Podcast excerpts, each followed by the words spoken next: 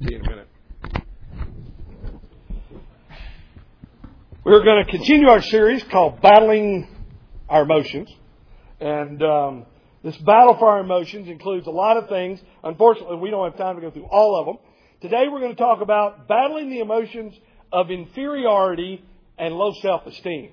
One Christian counselor that I read said that probably, there's no way to prove this, but probably as much as 95% of all human beings at some point in their life, if not regularly over time, will struggle with this. I will tell you that I struggle with it sometimes. And again, I'll explain in a minute. Look at Psalm 139. What does David say beginning in verse 13? For you created, speaking to God, for you created my inmost being. You knit me together in my mother's womb. I praise you because I am fearfully and wonderfully made. Your works are wonderful.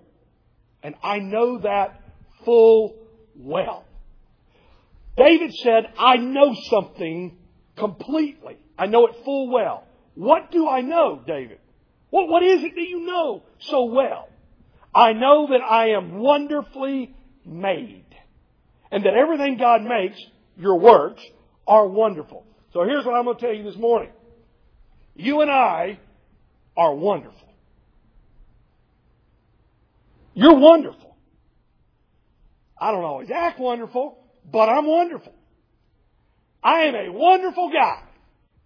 So if you ever talk to anybody and say, do you know Bill Crockett? Yeah, he's a wonderful guy. And so are you. Well, why am I wonderful? Because you think I'm wonderful? No. I'm wonderful because God says I'm wonderful.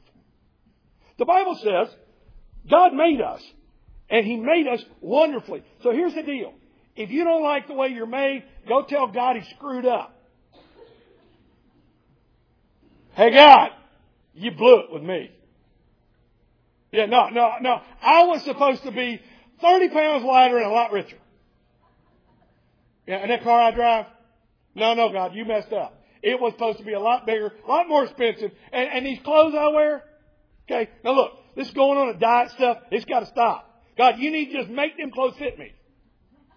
God, you messed up because I don't like myself. The point is, God made me. And He made me wonderful. And He made you wonderful. Yeah, there's things about our life that we would like to change. Hey, He can do that too. If we just let Him. But you're wonderful. You're not rotten. You're not no good. You're not worthless. You are wonderful unless God screwed up. And He don't do that. Now, how do I deal with it? Bill, that all sounds great. And, I'm glad you tell me that God thinks I'm wonderful. I don't think I'm wonderful. And I know God does, but how do I get over that? I, I need something real that I can hang on to to help me get through this and get past this. All right, let's look at this. All right. First of all, what causes inferiority? What, what causes this low self-esteem kind of thing? Several things here. Number one, bad theology. Thinking that God doesn't love me, God would never like me. Um, I mean, how, how could God love me the way I am? By the way, are we sinners? Sure we are. We are. I mean, we all are. So we're not perfect. Romans 8, verses 38 through 40 says nothing can separate us from the love of God. Nothing. Okay? Number two, sin and guilt. How could God ever forgive me for what I did? How would God ever forgive me for what I did? 1 John 1 9 says, if we confess our sin, He's faithful and just, and He will forgive us. 1 Corinthians 15, 9 and 10, we'll read that in a minute. Paul talks about, I am what I am by the grace of God. In a minute, I'm going to show you that one phrase, that one verse, 1 Corinthians 15, 10, is the key to overcoming inferiority and low self-esteem. That one verse. And we'll talk about it in a minute. Romans 8, 1 says, There is therefore now no condemnation to them who are in Christ. How could God forgive me? Easy. He's God. He says He will. Yeah, but you don't know what I've done. Doesn't matter. Jesus hung on that cross for the sins of the whole world, no matter what they are. Number three, this may be the, the most common comparison to others. I can never be as good as they are. 2 Corinthians 10 and verse 12, this is where Paul tells the Corinthians, you are measuring yourselves by yourselves and comparing yourselves among yourselves, and that is not wise. That's not wise. Most people battle with this, if they do, because of that. I'm not as good as they. This is one, by the way, Galatians 6 4 says the same thing. It's not wise to compare ourselves among ourselves. One of the things that we're doing is our our ministry, and, and we use sermon audio, and we record our lessons, and we put them out there, and, and I'm thankful that people listen to them. But um, Roger was actually at my house last night. We were working on some of this. I have to take audio files and I have to edit them, even to put them on sermon audio. I have to listen to myself doing this. One of the things that our ministry wants to do is we want to video and take these audio versions and put them into Bible study sets and, and offer them to people to buy to help them with their life. Here's my problem. I listen to those things and I wonder who in their right mind would ever spend money for this. I sound like a country hick. Who in their right mind would ever pay money to buy this? I listen to guys like Chuck Swindoll and Charles Stanley and Andy Stanley and these guys that are great Bible teachers and wonderful speakers that I listen to, Ed Carney. And I think, why would anybody want to listen to me? And I struggle with that. I'm just being honest.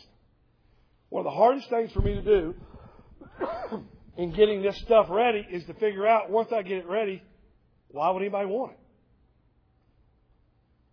And I honestly think that sometimes. Why? Because of that.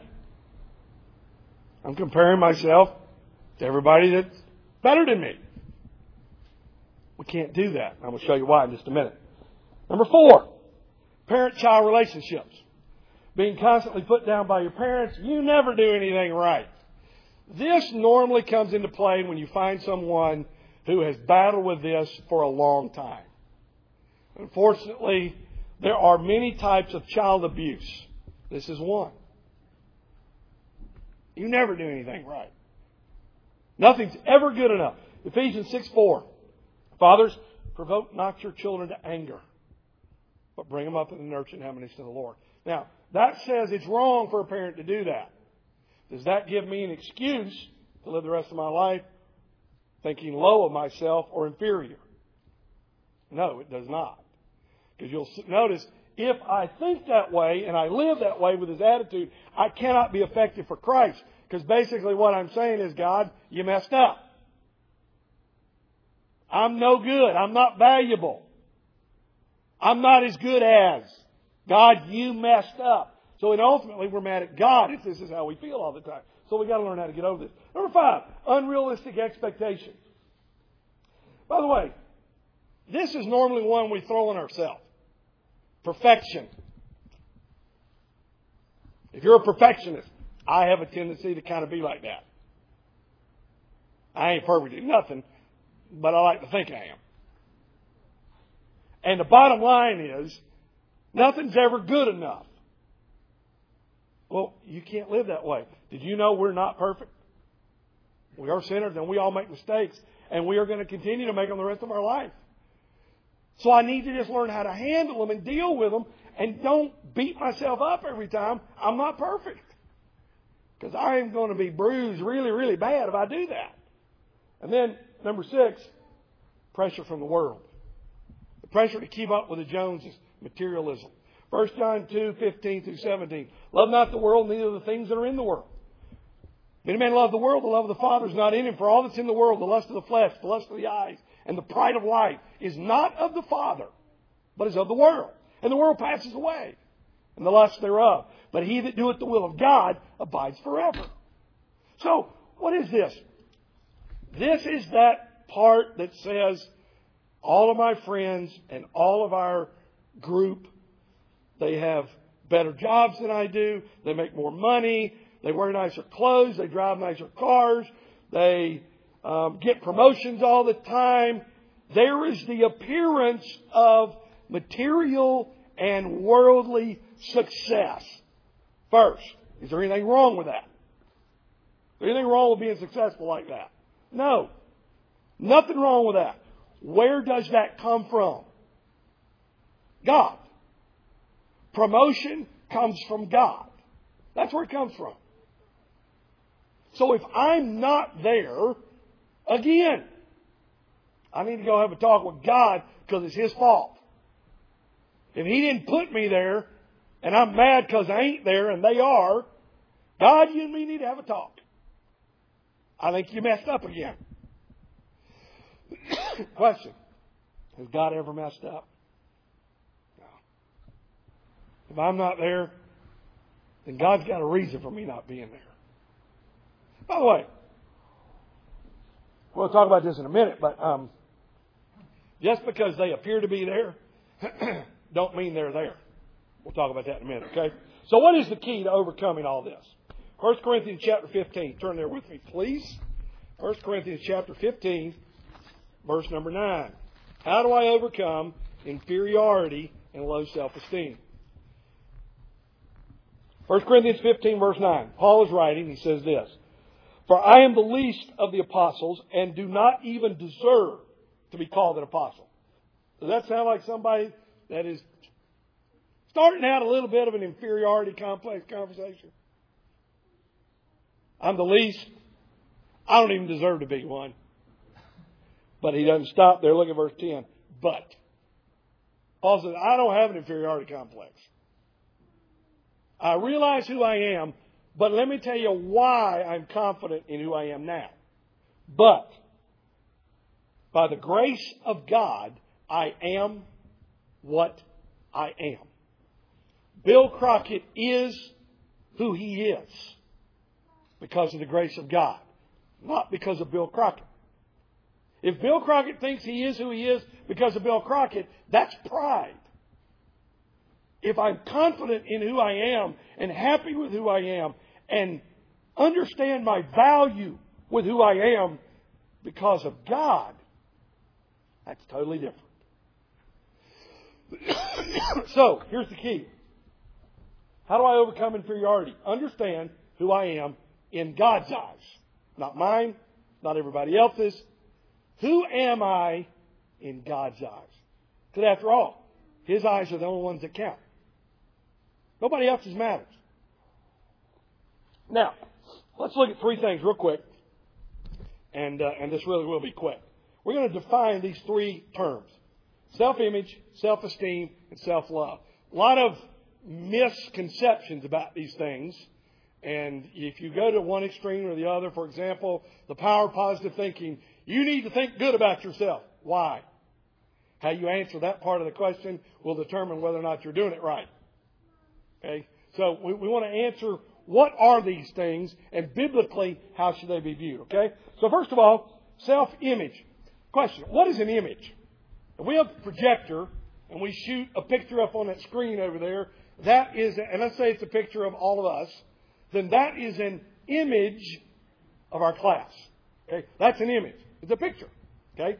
A self-image is your own personal picture of yourself. If you were given a canvas and, unlike me, you had the ability to draw, and you were asked to draw yourself, what would you look like?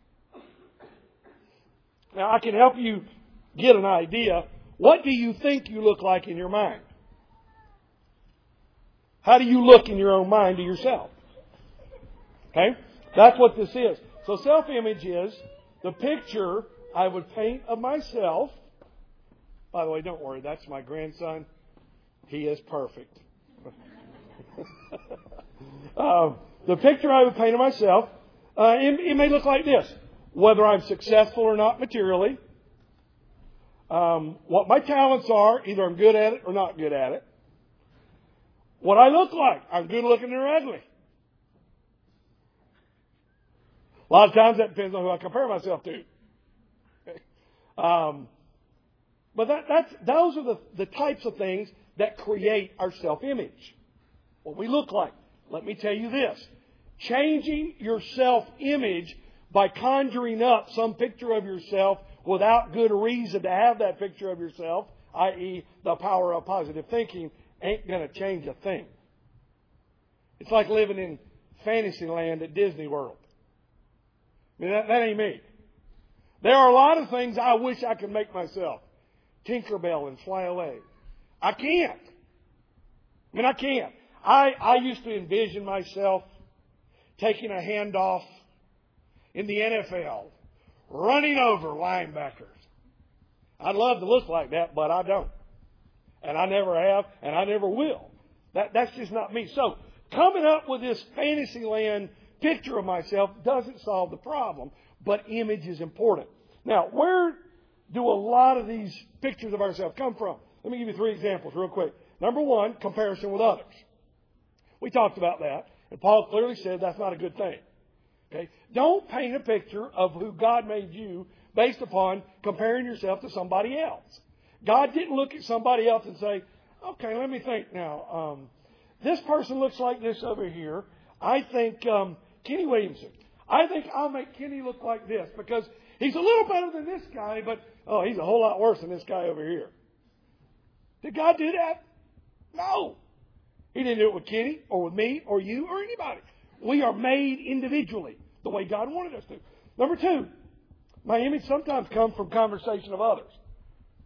What other people say I'm supposed to look like. By the way, they tell you long enough, you start believing it. Remember Job's friends?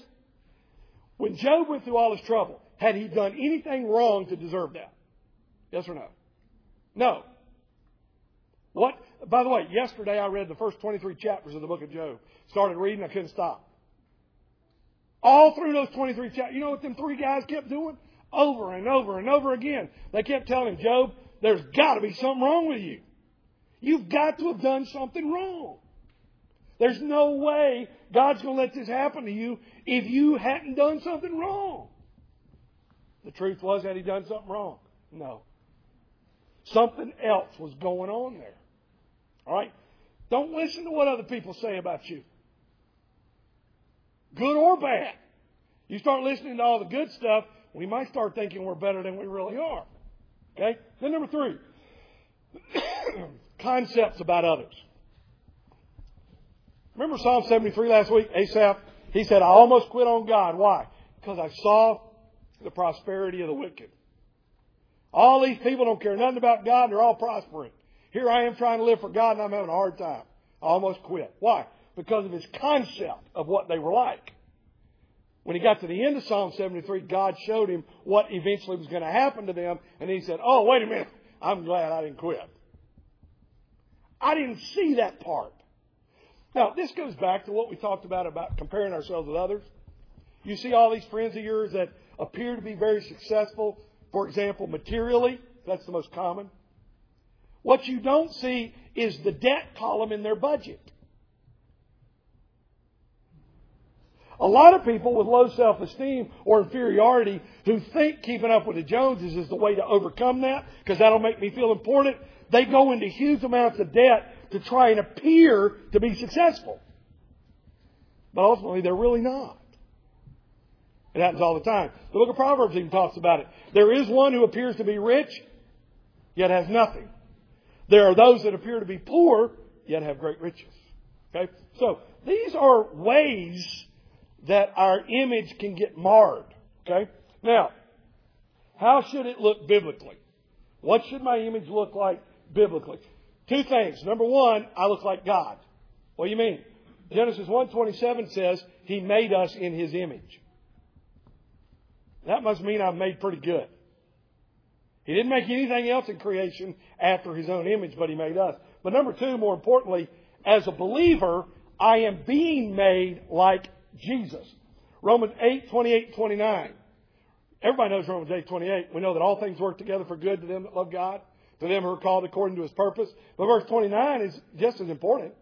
For whom he did foreknow, he also did predestinate to be conformed to the image of his son. And one day when I get to heaven, I'm going to be exactly like him. 1 John 3 2 says, Beloved, now are we the sons of God, but it doesn't yet appear what we shall be, for we know that when he shall appear, we shall be like him. Because we'll see him as he is. What kind of image should I have of myself? I am a work in progress. And God is making me to look like Jesus. Whatever that is, it needs to appear in my life. Okay? So, that's what the picture in my mind ought to look like. It is a painting that is unfinished. And the great thing is, he's the painter, not me. So just let him paint. Okay?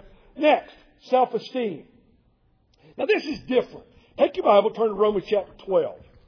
Let me show you something here. Self-esteem is different than my self-image. My self-image is the picture I have of myself. Self-esteem is my personal evaluation of my worth, my value, my significance, and my importance. I can have a picture that says, I look great, but have an evaluation that says, even though I look great, I'm worthless. Nobody thinks I'm important. I'm not valuable. If I don't show up to the party, nobody will care. That's this. Okay? It's different from the image. This is my esteem. Look at Romans 12, verse 1. Therefore I urge you, brothers, in view of God's mercy, to offer your bodies as living sacrifices, holy and pleasing to God. This is your spiritual act of worship. Do not conform any longer to the pattern of this world, but be transformed by the renewing of your mind. Why? Then you'll be able to test and approve what God's will is. His good, pleasing, and perfect will. We all know this. Paul says, because of God's mercy, surrender my life to Him completely and understand and fulfill His purpose or plan or His will for my life. But look at verse number three. How am I going to be able to do God's will for my life without verse number three? Look at verse number three. For by the grace given me, what I'm about to say is based upon the grace of God. Paul already told us that in 1 Corinthians 15. I am what I am by God's grace. So by the grace that's been given to me, I say to every one of you, do not think of yourself more highly than you ought. Right there is where a lot of people stop. And you know what they say? Well, you shouldn't think highly of yourself at all. You are the scum of the earth. You dirty, rotten, no good, stinking sinner, you. By the way, are we dirty, rotten, no good, stinking sinners? Sure we are. But I don't stay that way. Because I am what I am by the grace of God. He changes that. Now notice what he says. He does not say, don't think highly of yourself ever at all. Think horrible of yourself. No, here's what he says. But, he's always using them. But, rather, Instead of thinking highly of yourself, how should we think about ourselves? Think of yourself with sober judgment in accordance with the measure of faith God has given you. Don't think bad about yourself. Think right about yourself. God didn't say think that you're terrible, but just think reality. I'm not a good person in and of myself, but by the grace of God, I can be anything God wants me to be and I am worth something. I am valuable to God. I am significant in God's plan, and I am important to God's family. I am important, but only in view of what God thinks about me, not what everybody else thinks. Now, am I valuable to God? Here's six reasons why I know we're valuable to God. Number one, He created us in His image. Genesis 1:27. Jesus died for me. John 3:16. The angels guard me. Psalm 91:11 and 12. As a believer, the Holy Spirit lives in me. 1 Corinthians 6:19. Heaven is being prepared for me. John 14:2. And Jesus is going to come back, bless God, and get me one day. John 14:3. Do you think I'm valuable to him? If I'm not, why would he come back and get me? If I'm not, why would he do all that? Why would he tell his angels to watch over me if I'm not worth anything? My friend, we are very valuable to God. And it is the lie of Satan to make you think you're not worth anything. Because He doesn't want you to see your value in Christ. Because if you do, you're going to start bringing glory to God, doing what God made you to do, and Satan will lose. And he doesn't like that. Okay? Now, here it is, real quick. How do we love ourselves the right way? How do we do this? Okay? Real fast. Uh, Matthew 22, verses 36 through 40, Ephesians 5, 28. By the way, you know what Ephesians 5, 28 says? Husbands are to love their wives as they love their own body. For no man ever yet hated his own body, but he takes care of it and he treasures it. He respects it. That describes how we love ourselves. So let me give you these five things real quick. Number one, I love myself when I realize I'm valuable to God. Number two, I love myself when I realize that I'm not the center of my world. God is. That's showing that I love myself. But I'm not the center of my world. God is. Matthew 6:33, seek ye first the kingdom of God. Matthew 22:39, the greatest commandment, love the Lord your God with all your heart, soul, and mind. Number 3, I love myself when I realize I need God's redemption and his forgiveness. Without him, I'm not worth anything. With him, I am worthy. 1 Corinthians 15, 1 through 7. Next, I show that I love myself when I treat myself with respect and dignity for the glory of God. In Philippians 1:20, Paul said, I don't want to ever be ashamed of Christ in my body, but I want him to be glorified in my body. Now, he's not going to be glorified if I don't think I'm worth anything. If I think I'm worthless and I'm no good. So he said, I want to be glorified. He treated himself with respect and dignity. Why? Not for himself. So God got glory in his life. And then number five, do my best to fulfill God's plan for my life. Romans 12, 1 through 3. Find out what God's plan is for you and do it. That's where you're going to know and sense and feel the most valuable. If you're struggling with feeling like you're valuable, maybe it's because we haven't got a good picture of what it is God really put me here to do. Figure that out, get involved in it, and that's where the value comes. We are valuable. We just are valuable in God's eyes. Okay? Now, there's a practical checklist. It's on your study sheet. I don't have time to go through each one. But these are the things we do when we feel this inferiority starting to hit us. Realize I'm important to God and He loves me no matter what. Put God first in my life. Accept God's forgiveness and forgive myself. Let go of my guilt. Do my best to glorify God in my attitude and actions because I'm not always going to do it perfect. I just do my best and then find success in God's plan for my life, not in trying to make everybody happy. Okay? Now, next week, major issue, we're going to talk about depression. Of all the things, the emotions we'll deal with, this is the killer. Literally. This is where suicide happens. Next week, we're going to talk about what the Bible says about it, how to deal with it, and, uh, and even how you can help friends that you know who are battling with this. We'll talk about all that next week. Father, thank you for your word. There's so much there. Thank you for loving us. Help us to understand and know we are valuable to you. And you have a perfect plan for our life. Lord, we love you. Thank you for making us who we are by your grace. In Jesus' name. Amen.